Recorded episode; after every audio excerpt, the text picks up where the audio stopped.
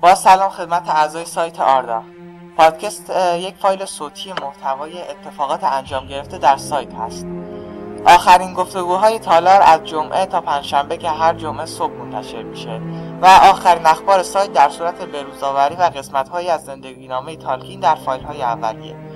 توضیحاتی در مورد تالار آردا و سایت و همچنین تاپیک های زده شده و عنوان بحث های اساسی صورت گرفته شده در یک هفته و قسمت های از زندگی نامه تالکین و فرهنگ نام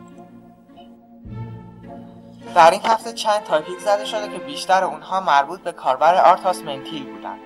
topic ها عبارت بودن از معرفی شخصیت های وارکرافت و شهرهای آردا. آهنگ آینور نوای سرنوشت آردا. در این topic در مورد اینکه آیا همه اتفاقات آردا در آهنگ آینور و زیر سیطره ارو بوده یا نه. و topic دیگری با نام نانو آردا در مورد آردا در دوران هفتم. همچنین در, در topic فیلم هابیت که این روزها به فعالترین topic تبدیل شده. بحث هایی در مورد هشتمین ویدئوی پشت هابیت که محتوای اخباری در مورد حضور هابیت در Comic-Con بود انجام گرفت. و اما یک خبر جالب این که از 450 مایل مو و 20 لیتر چسب برای گریم استفاده شد.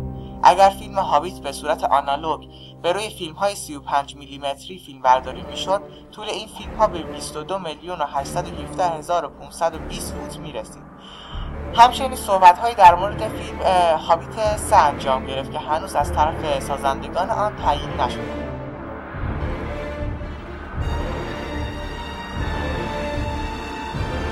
آردا در این هفته شنبه و یک شنبه نسبتا آرامی رو پشت سر گذاشت.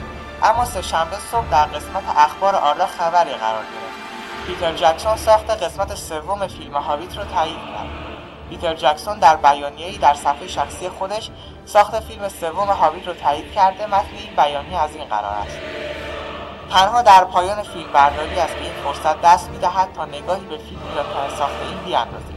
به تازگی من فیلم و فران برای اولین بار تدوین اولیه فیلم اول به همراه بخش بزرگی از فیلم دوم را مشاهده کردیم.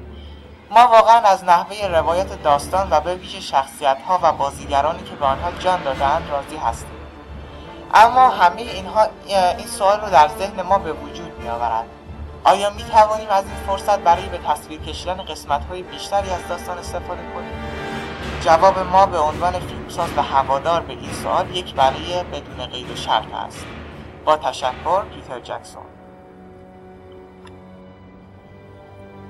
تهیه کننده منتاف سارون متن بارد. هر هفته با شما هستیم از سایت آردا آی آر.